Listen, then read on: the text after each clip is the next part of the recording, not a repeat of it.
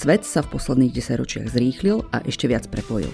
Je zložitejší a komplexnejší, než si myslíme. A my sa snažíme kriticky uvažovať nad tým, čo sa na planete deje a nezabúdať na hlasy tých, ktorých nepočuť. Zaostrené máme na globálne výzvy, ako je udržateľný rozvoj, migrácia alebo aj klimatická zmena. A tie sa pokúsime čítať medzi riadkami, pretože počúvate Svet medzi riadkami, podcast Človeka v ohrození. A moje meno je Stanka Lupová a budem vás prevázať dnešným dielom ktoré práve poukazujú na tú metódu, ktorú vo svete medzi riadkami používame. A to je, že keď je niečo hore, tak to vnímame automaticky ako niečo lepšie. Zo spoločenskej perspektívy to je napríklad vyššia spoločenská trieda alebo vrstva. Takisto ako sú nižšie vrstvy, vyššie vrstvy. Podobne to máme, a to už to až zachádza do evolúcie, keď sme ako naši pra, pra, pra, predkovia ešte na savanách, kde si v Afrike, liezli na stromy a cítili sa tam bezpečnejšie. Takže keď máš dvojposchodovú posteľ a spíš hore, tak si tam privilegovaný, áno? To závisí od veku. V dnešnom podcaste vítam svojho kolegu Peťa Ivaniča. Ahoj Peťo. Ahoj Stanka. A dnes sa spolu s Peťom budeme rozprávať o mapách. Vidím, že si sa pripravil, doniesol si si globus. Áno. Neviem, či vieš o tom, že sme v podcaste. A tým pádom to bude, tí ľudia nevidia. Budete počuť, ako sa točí. Počujete to? OK, tak si teraz predstavte, že Peťo točí globusom. Budeme sa baviť o globuse a o mapách. A na príklade uh, map uh, si povieme o tom, že svet je častokrát zložitejší, než si myslíme. Poprosila by som Peťa, aby si teraz ten globus otočil hore nohami. Ako si želáš? Lebo presne toto, toto je vec, ktorú e, síce takto nečachruješ s globusom, ale presne na tomto príklade, že keď si svet otočíme hore nohami, sa snažíš e, vysvetliť študentom, že všetko je pri pohľade na svet inak. Mnohé je pri pohľade na svet inak a práve tým, že si svet, že si ho dokážeme otočiť povedzme naopak, tak si ukazujeme, že naše vnímanie sveta môže byť určitým spôsobom skreslené. Ide o to, že na svete neexistuje hore alebo dole. Ak existuje hore alebo dole, tak je to smerom dole k zemskému jadru a hore smerom do atmosféry, ale určite nie je sever-juh. Takže sever a juh na planete je určený umelo. No dobré, a kto vlastne rozhodol, že čo je na Zemeguli sever, čo juh, čo je východ, západ, čo je hore a čo je dole? Tak s veľkou pravdepodobnosťou to boli tí ľudia, ktorí sú hore, teda na severe a rozhodli, ako bolo to praktické rozhodnutie, ono je fajn, keď nazrieme na ktorúkoľvek mapu chytíme do ruky, tak vieme, kde je sever, kde je juh, vieme, že hore je sever, na spodku je juh, naľavo je západ, napravo je východ. A ako z tohto hľadiska je ten úzus veľmi praktický. Takže, a zrejme to urobili ľudia, kartografi, ktorí potrebovali pripraviť mapy pre moreplavcov a pre cestovateľov Tí kartografi sú ale z toho severu, presne tomu smerujeme, pretože to, že sme si to otočili takýmto spôsobom, nie je náhoda a má to aj nejaké vplyvy potom na, na naše myslenie, naše konanie. Aké konkrétne? No, eh, to rozhodnutie bolo, ako som už spomínal, veľmi pragmatické a doteraz má svoj zmysel, že máme ten určitý úzus, ale má to svoje dôsledky, ktoré práve poukazujú na tú metódu, ktorú vo svete medzi riadkami používame a to je, že keď je niečo hore, tak to vnímame automaticky ako niečo lepšie. Zo spoločenskej perspektívy to je napríklad vyššia spoločenská trieda alebo vrstva. Takisto ako sú nižšie vrstvy, vyššie vrstvy. Podobne to máme, a to už to až zachádza do evolúcie, keď sme ako naši pra, pra, pra, predkovia ešte na savanách, kde si v Afrike, liezli na stromy a cítili sa tam bezpečnejšie. A dodnes nám to zostalo, že preferujeme aj bývanie, ktoré je posadené vyššie, či už je to v jednotlivých domoch, tak ako bývať na spodku je horšie ako bývať vyššie, ale podľa možností aj v mestách si vyberáme bývanie vyššie. Takže aj tie lepšie štvrte často sú vyššie. Takže keď máš dvojposchodovú posteľ a spíš hore, tak si ten privilegovaný, áno? To závisí od veku. Od istého veku to prestane byť zaujímavé, lebo tam, ale, ale do toho už potom vchádzajú rôzne ďalšie premenné. A myslím si, že aj s tými mapami to samozrejme nie je až také jednoduché. Toto je abstraktný príklad a je to skôr iba na poukázanie na tú metódu. Dobre, ale zostaňme ešte pri tom, ty by si chcel radšej bývať na kopci než pri mori? Ja by peknom, teplom. Ja by som chcel bývať trošku ďalej od mora na kopci. Stále by som sa tam cítiť bezpečnejšie, už len kvôli tomu, že neviem, čo z toho mora vylezie, alebo aká prídu tsunami, alebo čokoľvek. Na tom, keby som mal na tom kopčeku, ktorý nie je ďaleko, že k tomu moru môžem zbehnúť. aj si zaplávať, alebo loviť ryby, čokoľvek by som chcel robiť, tak to nemám ďaleko, ale zároveň by som mal taký ten oversight, že by som videl dookola taký veľký prehľad o tom, že či pláva nejaká loď z diálky, alebo... Takže na nejakej chorvátskej kolibe, hej? na chorvátskej kolibe, áno. Dobre, OK. Makarskej, hej. Dobre, ty si vlastne spomenul, že takýmto spôsobom sme ako ľudia evolučne ako keby naprogramovaní že to, čo je vyššie, tak vnímame lepšie a naopak to, čo je dolu, no. tak vnímame menej cene. To sa ale musí nejakým spôsobom odrážať zrejme aj na vzťahoch medzi niektorými krajinami, na vzťahoch medzi tými, ktoré sú, sa nachádzajú na tej severnej pologuli a tými, ktoré sú dolu na juhu. Je dosť pravdepodobné, že áno, ale bude ťažké tie vplyvy rozdeliť, a, a povedať, že toto je presne týmto vplyvom a to je tým, že niekoho vnímame, že je dole, tak to bude takto, lebo tam vstupuje do toho obrovské množstvo aj iných premenných. Napríklad v súvislosti s Afrikou to môže byť otrokárstvo, v súvislosti s Južnou Amerikou tiež do istej miery otrokárstvo, zároveň kolonizácia. A to isté samozrejme s Afrikou. Takže tých vplyvov je tam viacero, ale áno, tým, že ich sú tie krajiny a tí ľudia v nich dole, je dosť možné, že ich vnímame ako menej významných, ako nižšiu vrstvu. Dobre, takže ty si vlastne spomínal, že krajiny, ktoré sú na e, severnej pologuli, tak sú vnímané privilegovanejšie tie na južnej pologuli, alebo my ich z toho pohľadu zo severu vnímame tých, tých na, juhu, seba. E, na juhu e, ako menej cených a samých a, seba ako privilegovaných. A čo taká Austrália? Austrália je taký deviant case. Ako je to súčasť Commonwealthu, je to krajina, ktorá vznikla z osadníkov, ktorí prišli z Veľkej Británie, vtedajšie, ako z veľkej, z veľkej ríše, ktorá mala ktorá obopínala celú Zemegulu. Takže oni sú súčasťou globálneho severu, aj keď sú prudko hlboko na juhu. Mm, čiže toto Takže je... sú také príklady, ktoré potvrdzujú pravidlo. OK, čiže toto je... Výnimky, áno, tak by som to, povedal. je presne taká tá výnimka. Nový Zéland a... je to, ale to, je, to všetko súvisí tam. Dobre, a teraz keby sme žili v nejakom uh, paralelnom svete, v ktorom by bola povedzme taká Patagónia hospodársky extrémne vyspelá už pred storočiami, povedzme si, že by bola taká tým, čím je dnes Európa. Uh-huh. Čiže ona by vlastne rozhodovala o tom, že zrejme by rozhodovala o tom, že čo je sever a čo je juh. Alebo čo je hore, čo je dole. Alebo čo je hore, alebo čo je dole. No, je to Čiže pravdepodobne by sme sa dostali k tomu, že ten globus by bol presne takto otočený hore nohami. Tak, áno, z nášho pohľadu hore nohami a v skutočnosti by bol iba... Lebo stále by to bolo jedno. Ten globus je iba naše zobrazenie niečoho a ono to nejako neovplyvní čitateľnosť, viditeľnosť, nič. A ukáže, je to tam také trošku rečie na tej, či? Tak južná pologula je menej, tam je o mnoho menej pevniny. Mm, tak, pevniny ako na severnej pologuli. Dobre, a ja som vlastne načrtla e, niečo, čo nakreslil jeden urugvajský umelec. Volá, nazýva sa to Amerika Invertida, uh-huh. ktorý namaloval mapu, myslím, že Južnej Ameriky Áno. Uh, hore nohami a to je taká tvoja srdcová uh, záležitosť však. Áno, je to skica, ktorá vznikla tak pred 90 rokmi. Nakreslil ju Joaquín Torres Garcia e, z Uruguaya. No, takže nakreslil mapu Južnej Ameriky, ktorú nazval Amerika Invertida. Je to veľmi jednoduchá skica uhlíkom, myslím, to bolo robené. A kde je vrcholom tej mapy je práve Patagónia. A v tej súvislosti mal aj svoj citát, náš sever je juh. Takže asi tak. A tým chcel poukázať na ten, poukázať na to, že sa dá nazerať na svet aj inak a stále to bude úplne rovnaké. Ja to používam pre študentov na katedre žurnalistiky, používam tento vstup jeden na evokovanie témy, takže začínam aj týmto dielom. A minulé sa mi stalo, že jeden študent označil tú mapu, lebo si neuvedomil, že to je mapa. To označil za diagram ľadovca, čo trčí niečo, lebo tam bol obratník, kozor, e, tento obratník kozorožca, bol v podstate morská hladina. To alebo sa to... nejaký ľadovec otrhol, hej, a teraz pláva. Mm, tak, no, tak hľadal sa tých metaforu samozrejme a bolo to pekné, ako mi sa to práve páčilo, lebo uvažoval trošku inak a potom mi na to samozrejme prišli, že to je, či to náhodou nie je obrátená mapa Ameriky, ale sprvu začal týmto, a to bolo prvýkrát, že niekto tam našiel ľadovec. Ako inak reagujú na toto študenti, keď, keď, keď im takto otáčaš mapy a globusy hore nohami? Cieľom tohto cvičenia je jednak evokovať tému a priniesť niečo ako aha moment. Takže mnohokrát práve takým tým aha. Takže že, povedia si aha. Hej. No, tak čisto povedia priamo, ale tak je to uvedomenie, že celý čas sme sa niečo učili a vnímali istým spôsobom a nemusí to tak byť.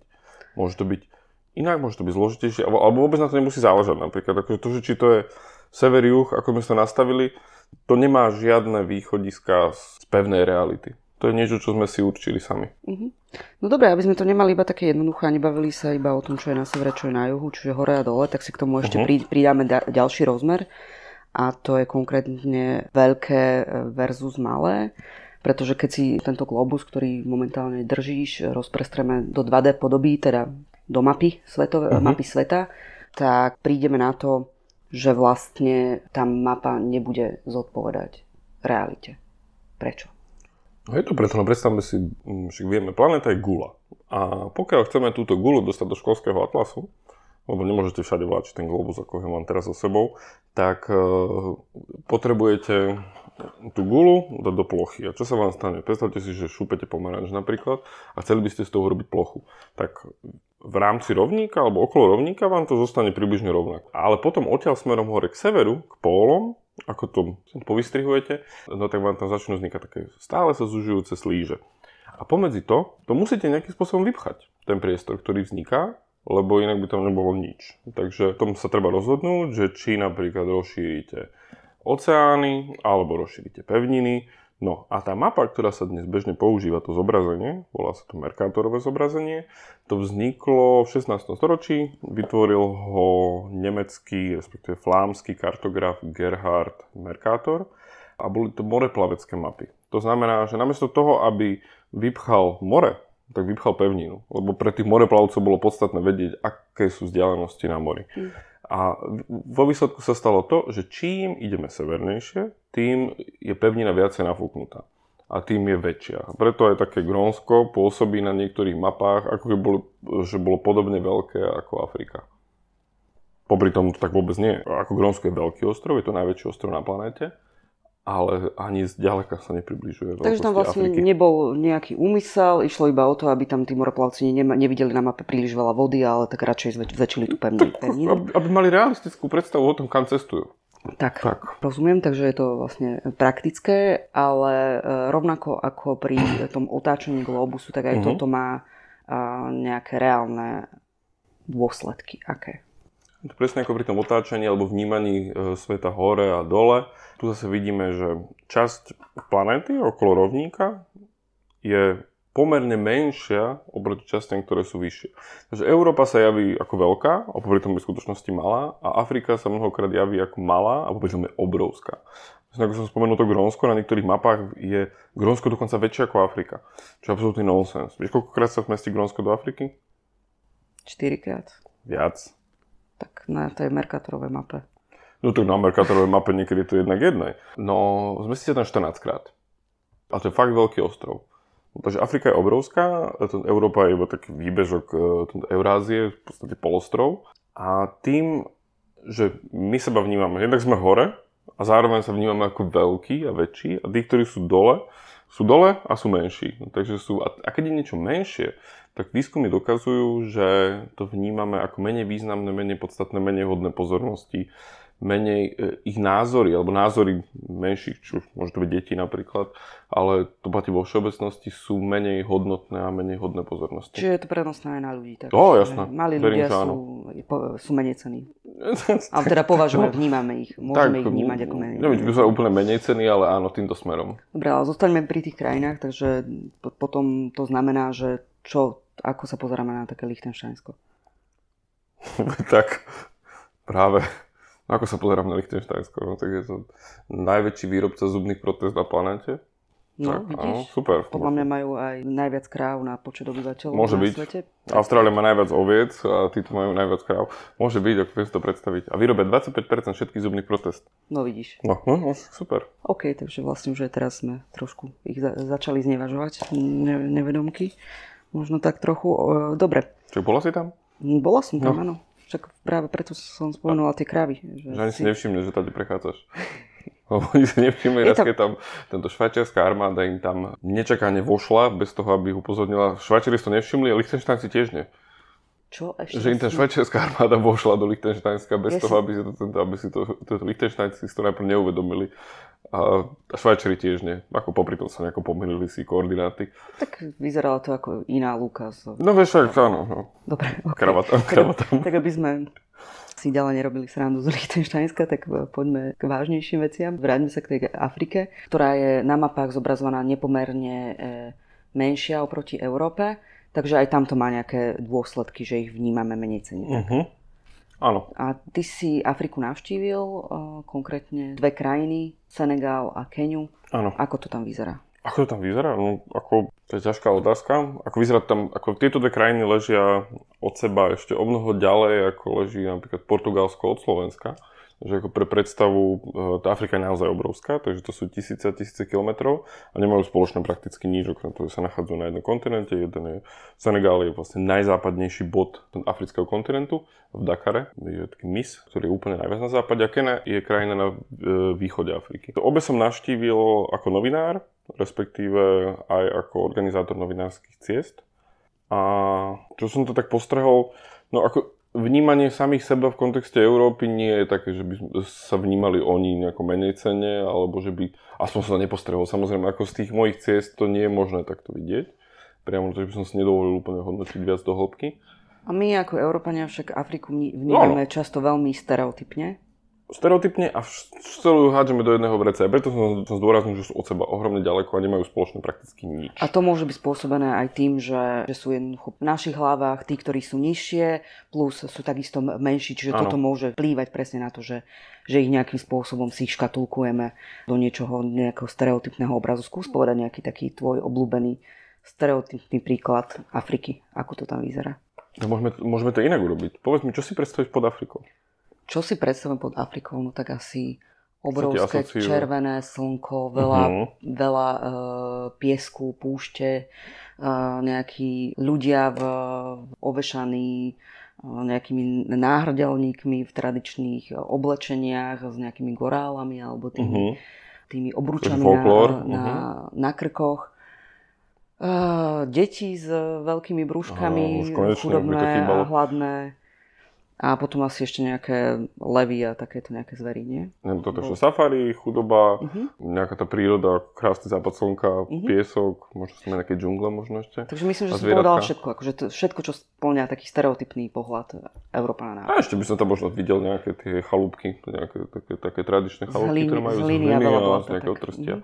Áno, ďakujem. No, tak toto je v podstate základ toho stereotypu o Afrike. E, Ešte korupcia, hlad, e, choroby a tak ďalej. Čo nezodpovedá realite. Samozrejme sú tam časti, ktoré trpia, e, ktoré majú, či už že tam prebiehajú vojenské konflikty, alebo sú tam, sú to dlhodobo zlyhané štáty. A, ale nie je to obrazom celého kontinentu.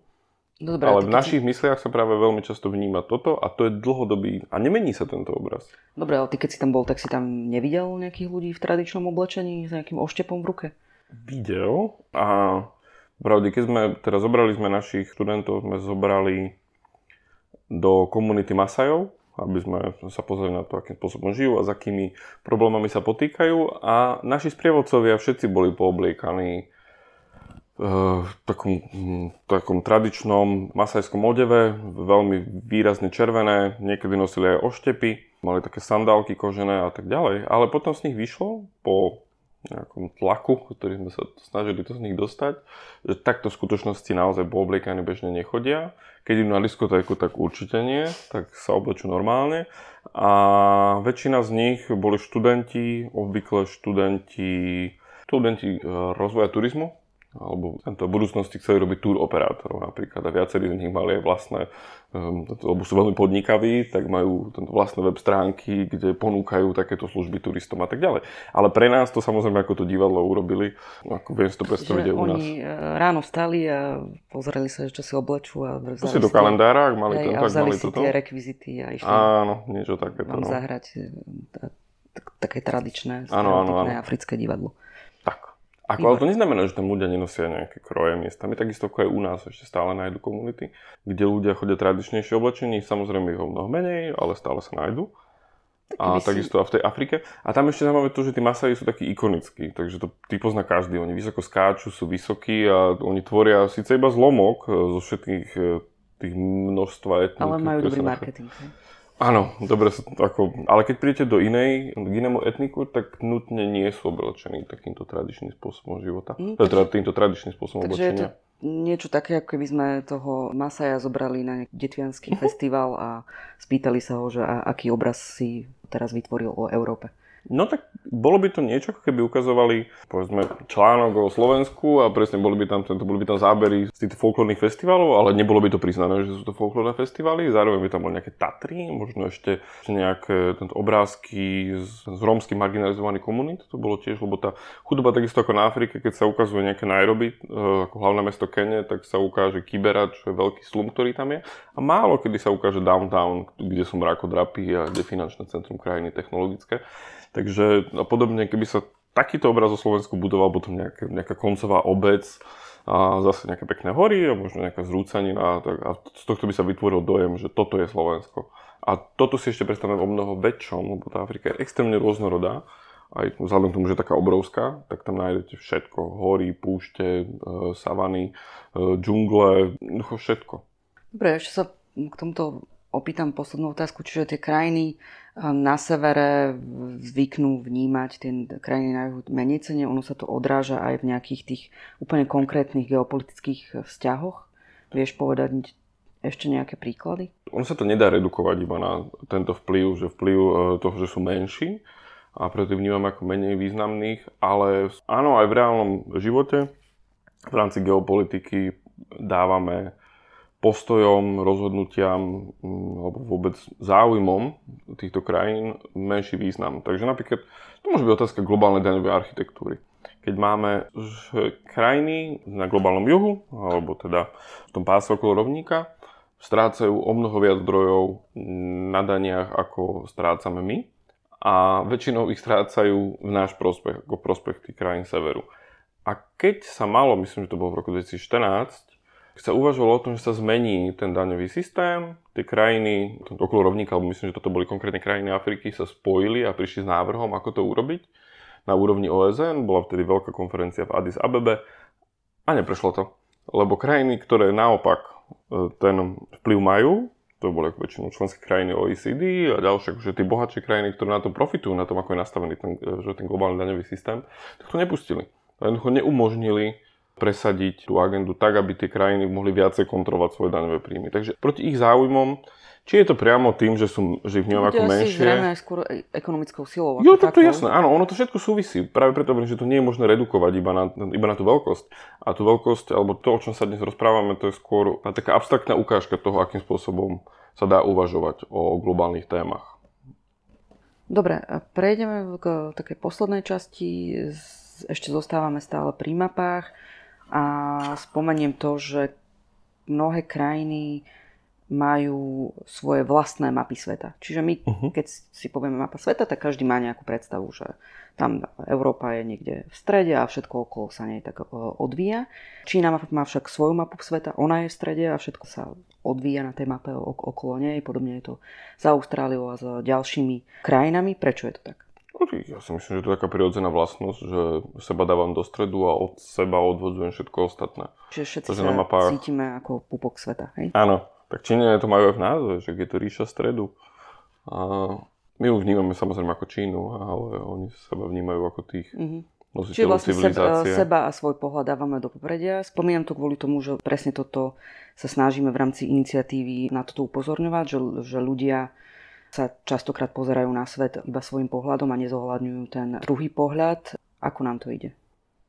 Mm. Darí sa to nejakým spôsobom, alebo je to, že jednoducho je to, bolí to tých ľudí, keď, keď musia uh, rozmýšľať uh, tak, ako rozmýšľajú iní ľudia, alebo zakomponovať do svojho myslenia aj rôzne ďalšie pohľady, uhly pohľadu. Tak ono je celku prirodzené naozaj myslieť v prvom rade na seba, na, svoju, na svoje spoločenstvo, môžeme začať od rodiny a potom ísť ďalej ako cez komunity, regióny, národ pre niekoho a tak ďalej, ale je doba, kde ako v rámci globalizácie, v rámci toho, aké zmeny nastali za posledné 10 ročia, pri niektorých témach, výzvach, ktorým čelíme, nie je možné sa na to pozerať iba týmto mm, takýmto etnocentrickým pohľadom, alebo takým europocentrickým v našom prípade. A ak chceme tieto témy vnímať, a teraz prejdem do tej žurnalistiky, teda ak chceme tie témy mm, ďalej prostredkovať publiku, a chceme, aby boli čo najkomplexnejšie, najpresnejšie a čo, čo najpresnejšie zobrazovali tú realitu, tak musíme sa snažiť na to pozerať aj z iných uhlov, aj z iných strán, z pohľadu iných dotknutých ľudí. To môže byť téma klimatické zmeny, téma migrácie. Vieš to povedať na niečom konkrétnejšom? Aby sme si to vedeli ano, predstaviť, že okay. keď novinár informuje o nejakej téme, tak čo si má všímať, aby zohľadnil práve viacero perspektív. Tak povedzme, predstavme si odevy. To je to veľmi obľúbená téma. Takže oblečenie sa v rámci globalizácie niekedy ešte povedzme 30 rokov dozadu sa šilo, veľká časť oblečenia sa šila na Slovensku alebo Československu v tej dobe ešte, to je no, troška viac ako 30 rokov, ale povedzme niekde v Slovenke, Banskej Bystrici. A potom neskôr v rámci globalizácie sa nám podarilo v týchto výrobných reťazcoch presunúť výrobu niekam inam. Presunuli sme ju do krajín, kde sú nižšie sociálne štandardy, nižšie ekologické štandardy, nižšie príjmy a vyrábame ich tam. A vďaka tomu môžeme mať oblečenie, ktoré je na prvý pohľad veľmi lacné, ono nie je v skutočnosti lacné, je to iba na úkor niekoho iného. Je to niekomu, komu nezaplatíme poriadne, kto nemá sociálne zabezpečenie, kto nemá zdravotné zabezpečenie a tak ďalej. No takže cena trička, ktorá je u nás 10 eur, v skutočnosti je, keby sa zobralo do úvahy to, čo musí platiť u nás, by bola viac. No a ten novinár by si toto mal všímať. Mal by si uvedomovať to, že ten spotrebiteľ nie je ten jediný, že to podstatné je u nás, že budeme tu mať že za tých 10 eur, ale dať do kontextu aj dôstojnú prácu tých ľudí, a to, že my vlastne máme tú páku a ten vplyv, že sme vo vzťahu s človekom, ktorý to šije niekde v Bangladeši. Takže keď vidím v obchode nejaké tričko za 5 eur, tak uh, nemám uh, sa tešiť, že hurá, ušetrila som, ale mám si uvedomiť, že, že uh, je tu na úkor nejaké šičky v Bangladeši, ktorá zarába extrémne málo a v, v extrémne zlých podmienkach. Tak. No napríklad, ako môže si uvedomiť, že to tričko v skutočnosti by stalo viacej, keby sa zaplatilo tak, ako by bolo adekvátne tomu, ako napríklad porovnateľné s nami. Ale nielen zaplatilo, práve tam ide o tie ďalšie tie no, benefity. to častokrát vnímajú tak, že veď my im aspoň nejakú prácu dávame. No však to neznamená, že by im prácu nemali dať, ale však môžeme si... Tento... Z môjho pohľadu ide o zneužívanie pozície, ktorú máme. To znamená, že ak e, dokážeme ekonomicky zatlačiť práve preto, že však keď nechcete, tak nepracujte. To bolo ako keď boli fabriky v 30 rokoch počas veľkej krízy dávali prácu, že tento ste nespokojní, pozrite sa vonku, koľko je tu, koľko je tu ľudí, ktorí vás vystriedajú. Takže musíte. Ale to neznamená, že sme sa takto barbarsky mali správať. To isté bolo u nás aj v 90. rokoch. Takže, no a toto my teraz robíme v globálnom kontexte. A myslím, že médiá by na tento vzťah mohli reflektovať. A novinári ako vnímať. Ide o to, že ako nemusia sa s tým totožniť, alebo naopak si môžu povedať, že však je to v poriadku. Podstata je, tu ide o metódu, aby sme si tieto vzťahy aby uvedomili. vedeli, že to existuje. Áno. Tak. Takže nie je cieľom povedať, že je to zlé alebo dobré, teda ako ja môžem mať istý názor, ale človek, e, že si má urobiť názor sám, ale nech aspoň vie o týchto prepojeniach. To samotné uvedomenie si tohto. A potom tam môže byť ďalšie rozmery, to môže byť medzikultúrna komunikácia napríklad, alebo tieto medzikultúrne kompetencie novinárov, médií, v tom, že keď mm, pokrývame témy, ktoré sú nám kultúrne, geograficky alebo inak vzdialené, tak si môžeme nejaké role, skutočnosti, fakty vysvetľovať inak, ako to v skutočnosti je. So študentmi používam jeden príklad, je to taký fiktívny japonský príbeh, kedy ste ako novinár na výlete v Japonsku a štveráte sa na nejaký japonský kopec posvetný. A odrazu sa vám šmikne, nepríjemne spadnete, buchnete si nohu ale vaši priatelia vám pomôžu, pozviechate sa, stojíte na nohách a poblíž stojaci japonský pár sa vám odrazu začne strašne smiať. A úplne, že z plného hrdla sa rehotať. A to hľadáme vysvetlenie, že prečo sa vám smiali. A keď sa použijú tento obvykle, a to mám otestované na novinároch nielen zo Slovenska, ale aj z iných krajín, za tým vidia škodoradosť. A to je niečo, kde sme premietli vlastné normy a vlastné predstavy o svete na tých Japoncov. V skutočnosti sa tí Japonci smiali preto, lebo jedno, jedno z najväčších cností e, v rámci japonskej spoločnosti je potreba zachovať si tvár. Takže oni keď videli, že vám už pomohli, tak vám pomáhajú iným spôsobom. A to je to, že sa snažili pomôcť, že tú situáciu zľahčiť a urobiť toto. A my keď takéto veci nevieme, takéto skryté premenné, tak keby sme napríklad vytvorili článok, ktorý by sme to možno iba tak zľahka zmienili, alebo by sa to jednoducho dostalo do celkového nádychu, do tonality toho textu, ktorý vytvoríme, tak by sme mohli vytvoriť dojem o Japonsku, ktorý nezodpovedá realite, iba naše predstave o realite. A my sa snažíme učiť práve to, že existujú takéto skryté premenné, ktoré treba predpokladať. A na to vlastne poukazujeme aj tými mapami, že sú tam určite skryté premenné, určité skutočnosti javy, ktoré môžu Dobre, byť inak vypáliť ako... Toto sú veci, ktoré si len tak nenaštuduješ, keď ideš do nejakej krajiny. Nie? nie. Čiže cieľom je, aby si aspoň predpokladal, že keď sa ti niečo stane, že to nemuselo byť za tým zlý úmysel, alebo je, Napríklad. je, je to jednoducho ich pohľad eh, na ano. svet. Tak. A že tam môže byť, že sa tam môže premietať množstvo skrytých premenných, alebo niečoho, čo že ako novinári a novinárky sme sa mali naučiť očakávať rôzne premeny a tento nerobiť veľmi rýchle závery, lebo náš mozog je stávaný na rýchle závery. A v podstate táto práca profesia ide v protiklade mnohokrát proti tomu, ako s nami cvičí náš mozog. A, ale dá sa to naučiť. A je to, a čo je zaujímavé, takéto, je to veľmi zábavný a mm, naplňajúci proces. Takže Dobre, tak. ja ešte poviem na záver, že ak chcete ešte vedieť viac, o čom je iniciatíva Svet medzi riadkami, čo robíme a prečo to robíme, tak si vypočujte trailer. A ešte sa Peťa opýtam na záver, že koľkokrát sa do tej uh, Afriky zmestí Slovensko? No, skúsi ty typnúť. Ja, ty to vieš. Čiže ja to viem, no. Ja, ja si mám typnúť, ale ja to už tiež viem. Alebo som zabudla. Neviem. No skús. 200 krát to bolo? Viackrát. Tak 400 krát. A ešte viac. Fakt? Áno. 500? Je to 614 krát. 614, neviem prečo som si myslel, že 200 krát. Ako ja som minule som si pozeral, že koľko krajín v Afrike je menších ako Slovensko a ich úplne minimum. Slovensko bolo jedna z najmenších krajín Afriky. A ty keď eh, si pozrieš nejakú mapu, tak si všímaš, že aké je rozloženie, že koľkokrát sa čo kam uh-huh. Práce tak. Čiže no, pozeráš mysl... si najmä to Grónsko a Afriku. Hej. Áno, Grónsko a Afriku si dávam uh-huh. do kontextu a veľmi sa na to bavím a najradšej mám, keď je to Grónska väčšie. No dobre, tak týmto by sme to aj mohli ukončiť. Ja veľmi pekne ďakujem za pozornosť, za počúvanie a Peťovi Ivaničovi za to, že sa s nami porozprával o mapách a vysvetlil nám, že čo robíme. Takže ďakujem Peťo. Ďakujem veľmi pekne. Dovidenia na budúce. Dovidenia, do počutia. Do počutia.